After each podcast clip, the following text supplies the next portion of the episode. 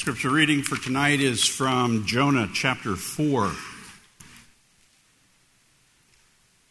But it displeased Jonah exceedingly, and he was angry. And he prayed to the Lord and said, O Lord, is this not what I said when I was yet in my country? This is why I made haste to flee to Tarshish. For I knew that you're a gracious God and merciful, slow to anger, and abounding in steadfast love and relenting from disaster. Therefore, now, O Lord, please take my life from me, for it's better for me to die than to live. And the Lord said, Do you do well to be angry? Jonah went out of the city and sat to the east of the city and made a booth for himself there.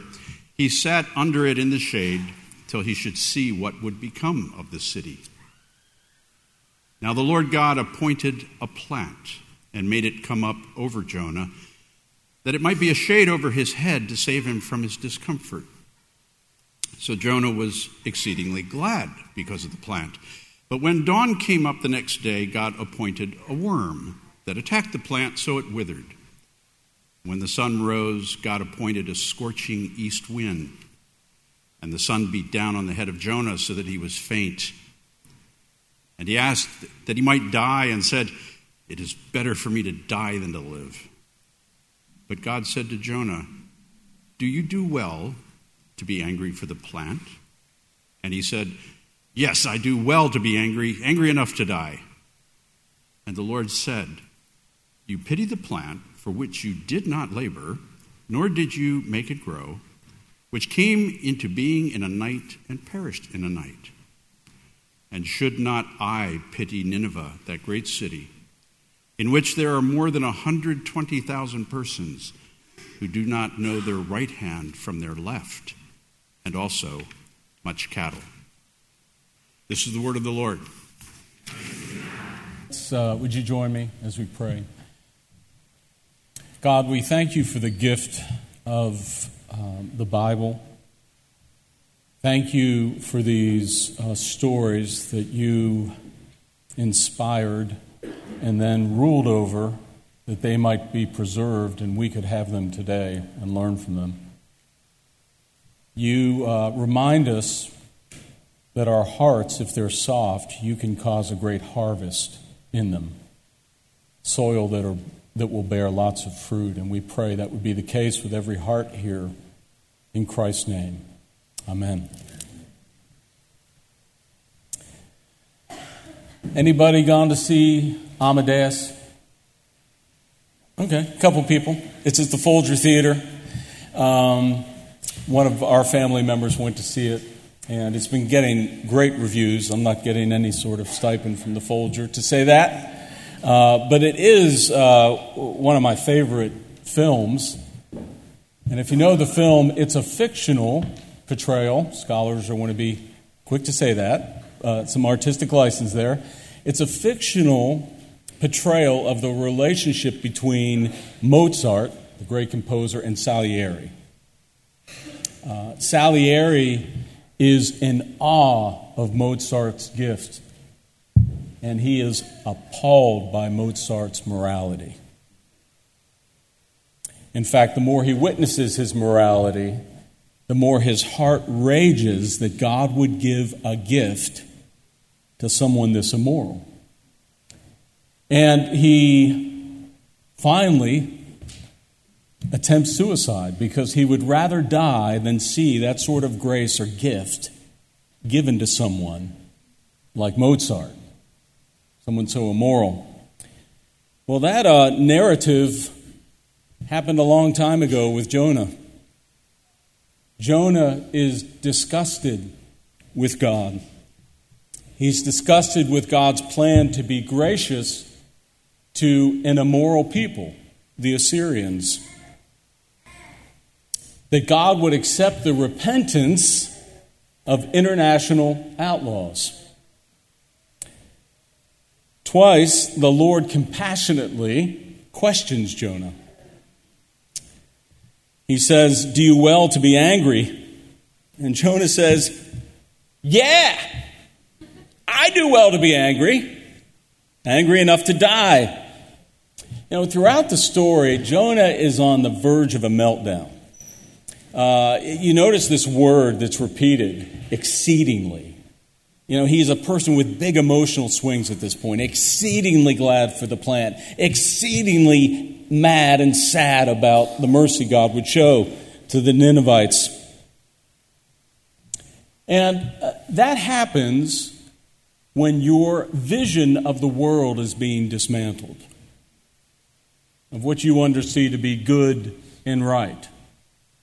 Jonah's political vision, his cultural, ethnic vision, his moral vision is being undone by God. It was the same for the religious leaders in Jesus' day, the Pharisees. As Jesus came in and began to just chip it away at the foundation under the world they had built based on their traditions and their hierarchy, they got angry. Jonah's lost it. And by lost it, I mean his compassion. You see, when your world, your vision of your world, is being undone, that is when you are most prone to lose your compassion. It may be your political vision. You know, you, you believe uh, ardently in certain values and you've labored for them and they've been turned over, and there's a temptation to exchange compassion for disdain and cynicism. It may be your cultural vision. When dominant cultures begin to lose power, the temptation is for them to exchange compassion for self protection. In a similar way, when a minority culture sees that power shifting, it's a temptation for them to say, Good riddance. Glad you're going. Or it may be your moral vision. You look out at the culture and you see things shifting morally. It alarms you, it concerns you. And there's a temptation to exchange compassion for judgmentalism. I think an example of this happened in the 80s in the evangelical church's response to the AIDS epidemic. What they um, were frustrated with morally caused a certain absence of compassion. But there's something fueling underneath that, and I, I speak autobiographically from my own heart. And that is, I've, I've detected in those moments for me, there's an attitude, maybe you can understand it. It sort of goes like this If I perceive you have broken my rules, I then have the right to withhold my compassion from you. Righteously. I recently was hearing a report about the refugee crisis on the border of Mexico. And, um, you know, five porta potties for 2,500 people, unsanitary conditions, uh, cartels, um, oppressing people. There's a nurse there, an American nurse volunteer, who has worked in many refugee centers around the world over several years. And she said, In my opinion, these are the worst conditions I've ever seen. Uh, it was a difficult report to hear. And in that uh, absence of compassion, there's a couple different narratives I've heard. Uh, one primarily in America, and it would be uh, for those that question the legitimacy of those seeking asylum. And by the way, if you don't know well enough here, I'm not making a hidden political statement, okay, about what you ought to support. What I'm saying is here's the narrative. Because I question the legitimacy of you seeking asylum, I therefore have the right to withhold compassion. And then on the side of the Mexican government, you hear because basically uh, we've built some shelters that you ought to go to, uh, we don't have any obligation to do anything in this area. Now, thank God for thousands of volunteers that cross the border every day with food and clothes and medicine. What's the point? Jonah views the Assyrians as at fault. And because they are at fault, he is not obligated to show compassion to them. And this is a false principle that can easily work its way into our mind. And there's lots of different issues that go with that. But this idea that if I perceive that you are at fault in any way, it, it permits me to say, You will not receive compassion from me. And the lesson God is showing here is actually the opposite. God is giving us a lesson on compassion in this final chapter. And uh, let's look at the basis of it. Uh, the basis of this compassion are two things His compassion as a creator, and His compassion as a redeemer. First of all, creator. I don't know if you've heard of the ABC dog programs, but it's where they take hard to adopt dogs and they take them into prisons, and prisoners that qualify then can train them. And uh, I was reading an article about this, and one of the people that oversees the program said this Many of the inmates come from broken families and have never experienced unconditional love until they come in contact with a pup whose survival depends on them. In addition, because the dogs often come from broken, storied backgrounds, the inmates identify with them. They see themselves in the dog. God wants Jonah to see the Ninevites in the plant. That's why he gives them this plant. Though the Assyrians uh, have been shown mercy, our text tells us that Jonah is still hopeful that God will judge them. You know, the initial message was 40 days judgment, and so he thinks, well, maybe God has changed his mind, so he, he does a tailgate uh, outside of the city sets himself up and, and hopes that things are going to turn his way and he's going to see some fireworks. Well, it's hot, no surprise, and so the Lord appoints, just like he appointed a fish to deliver Jonah, he appoints a plant to grow up and shade him. Scholars assume that it's a castor oil plant that can grow really fast and has really big leaves. Have you ever felt the shade of a tree as compassion? Right? On a really hot day, man, I'm so glad for this.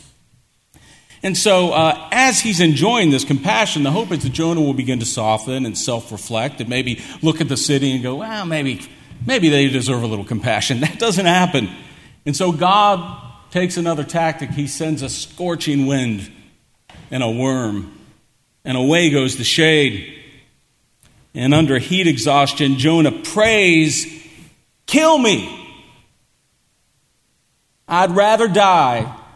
Kill me.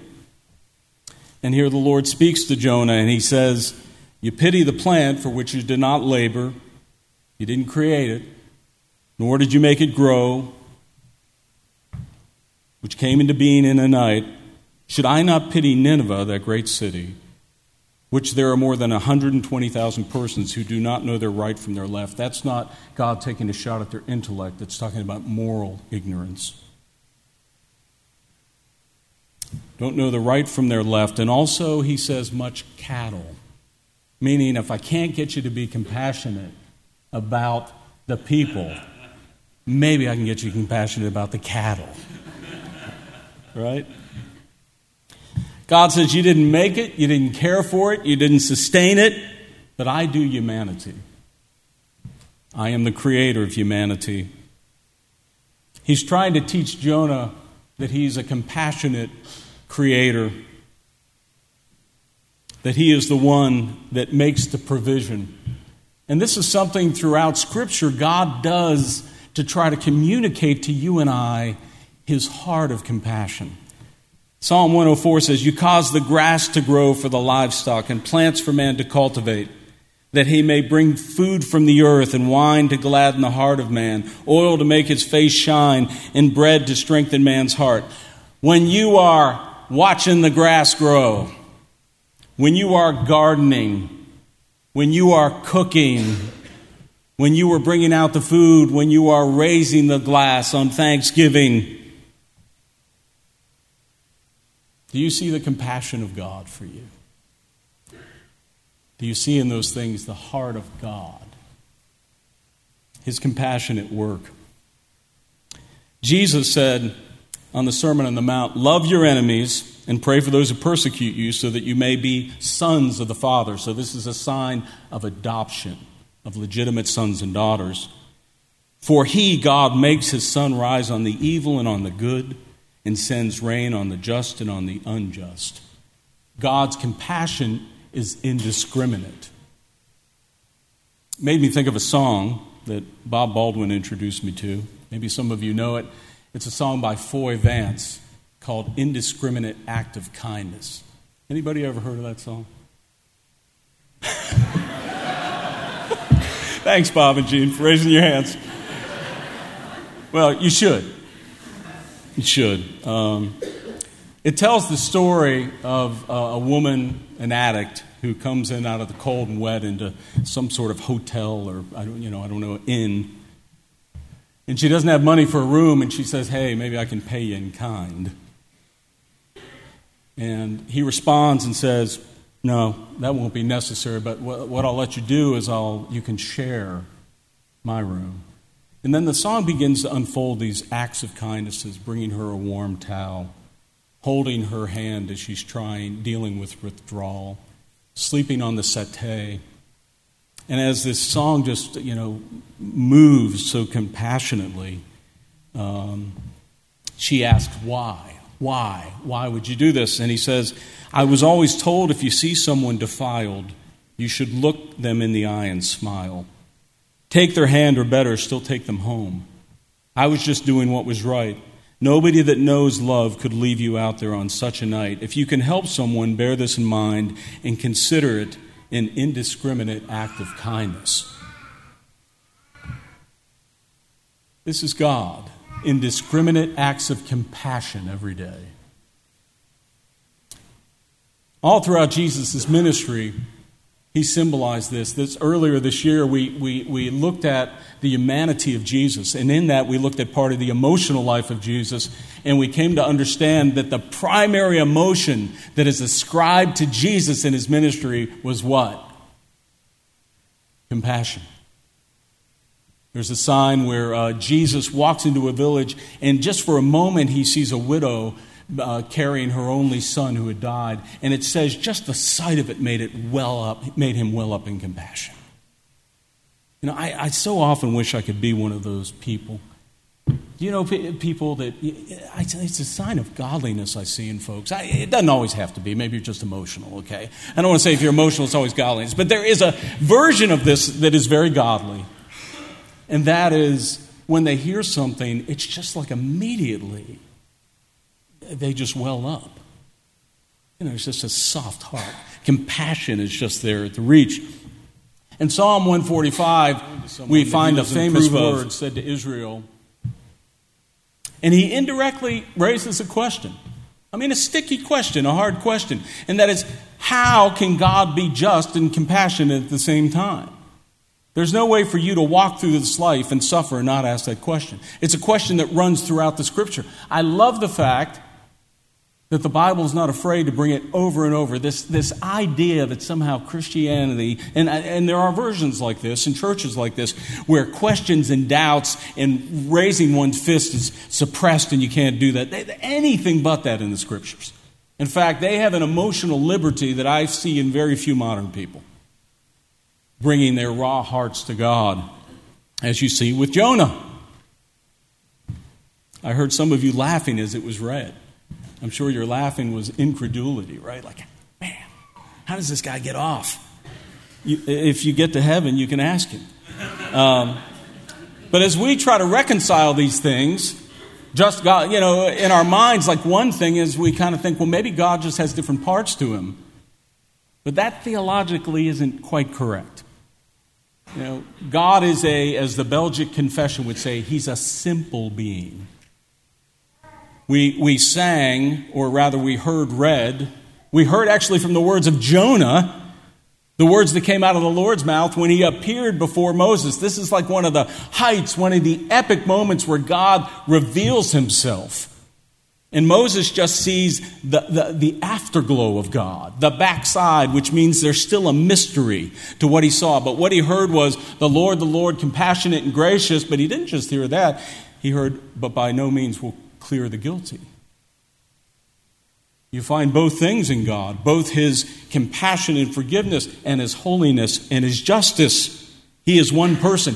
Attributes are actually equal to identity. This is who God is. He's not divided in parts. Or maybe as modern folks, we try to reconcile it, go, well, maybe the Assyrians weren't that bad. They weren't that bad, and they really deserved a little bit of grace. Well, the king himself said they were that bad.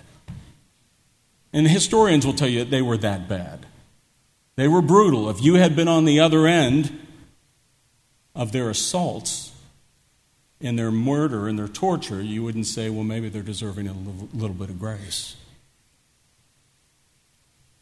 Or maybe in our minds we think, well, God was waiting to see and they would get better and better toward the end, but He didn't wait and then give grace. This is the curious thing about God. He meets you just when you are weak and powerless, worst in your sin.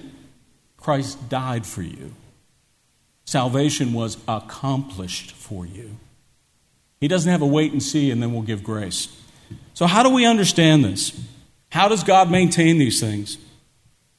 Well, I will tell you, I think this is unique to the Christian faith because the way it's answered is in a person, and it had to be this person. It had to be the Son of God who would come and take on flesh. It had to be the God man.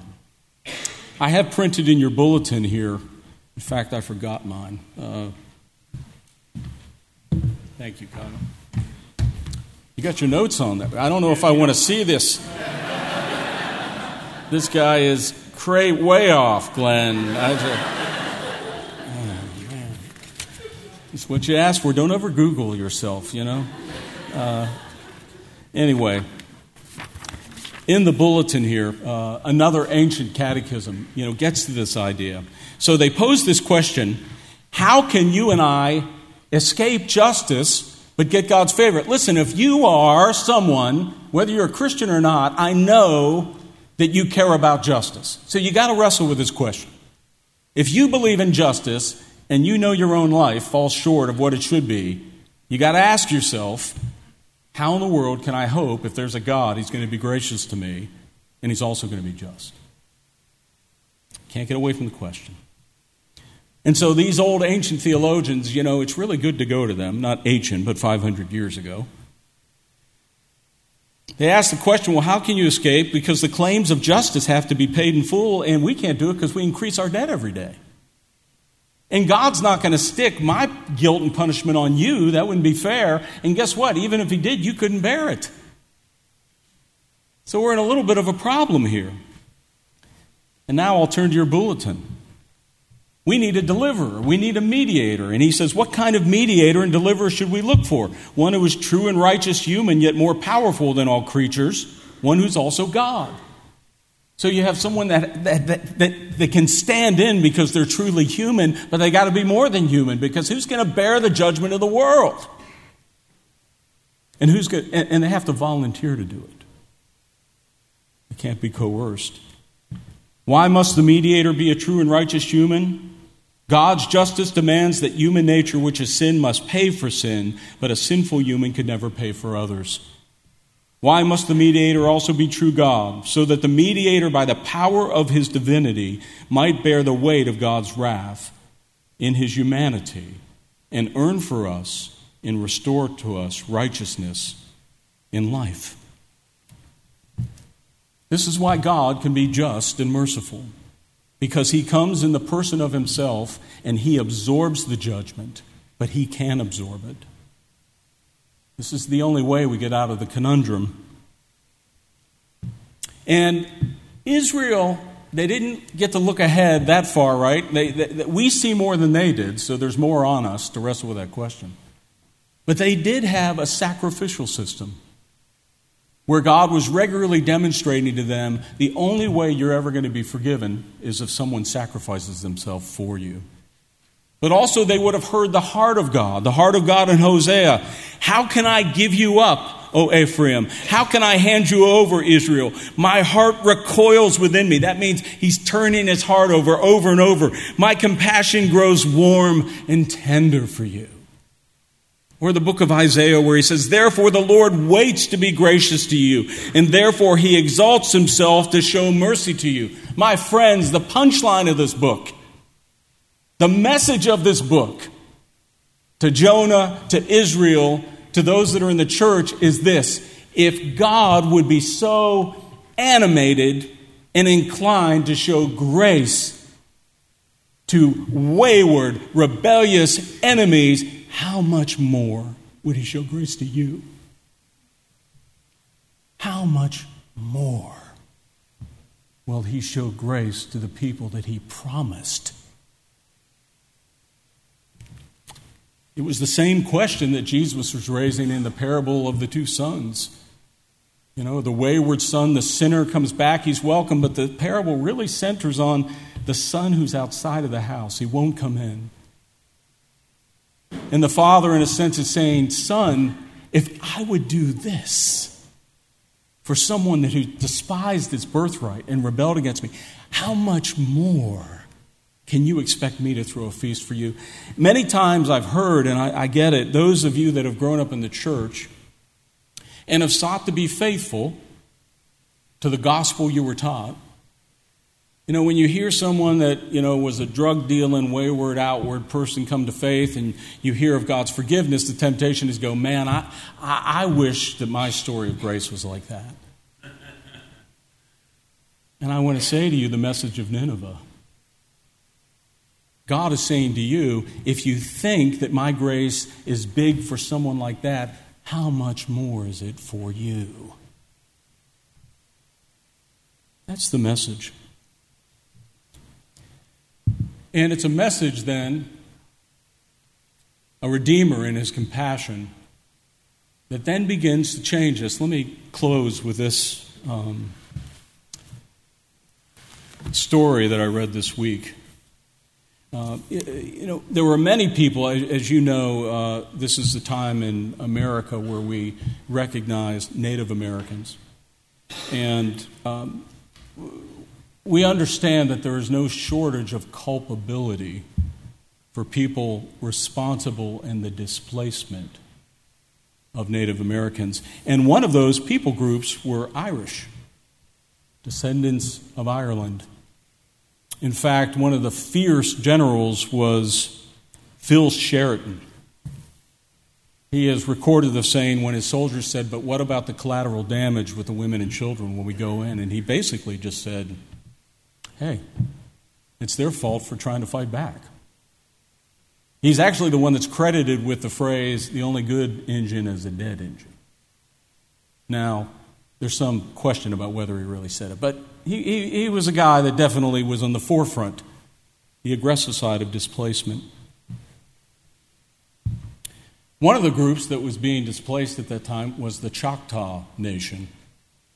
And it was actually through an Irish soldier that they learned about the famine in Ireland. And uh, it led them to really an astounding act of compassion. They raised $170, which would have been several thousand in our day and age, and they sent it over to the famished Irish people.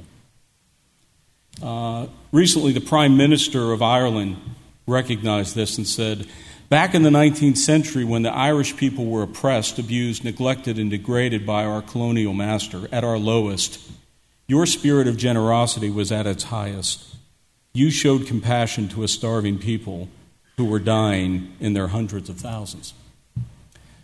So, if the creation, if the image of God, if God's common grace, can provoke that sort of act of compassion, how much more can those that know His redeeming grace, that He had given His Son, what sort of acts of compassion would that create?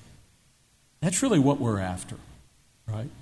To understand the gospel in that way, that people are dumbfounded in this city by acts of compassion. There is a temptation right now, my friends, and I think uh, many of us feel it, all feel it, as the culture more and more views the Christian faith as unhelpful and actually as a threat and as immoral. There is a temptation to circle the wagons, and to live in fear and self protection and withhold compassion. And God is calling us to do the exact opposite to have the confidence of grace that moves up with radical acts of compassion, just as He's demonstrated to Jonah all the way through. Let's pray. Father, we thank you for this wonderful book. Uh, we also thank you for Jonah. We've learned a lot at his expense. Um, we thank you for uh, the example of our own hearts he is. We pray, Lord, uh, that we would be awestruck by the compassion you show every day, but more so as we think about you as our Redeemer. And we pray our city would be the recipients of it our co workers, our neighbors, our brothers and sisters in the family of God. In Christ's name, amen.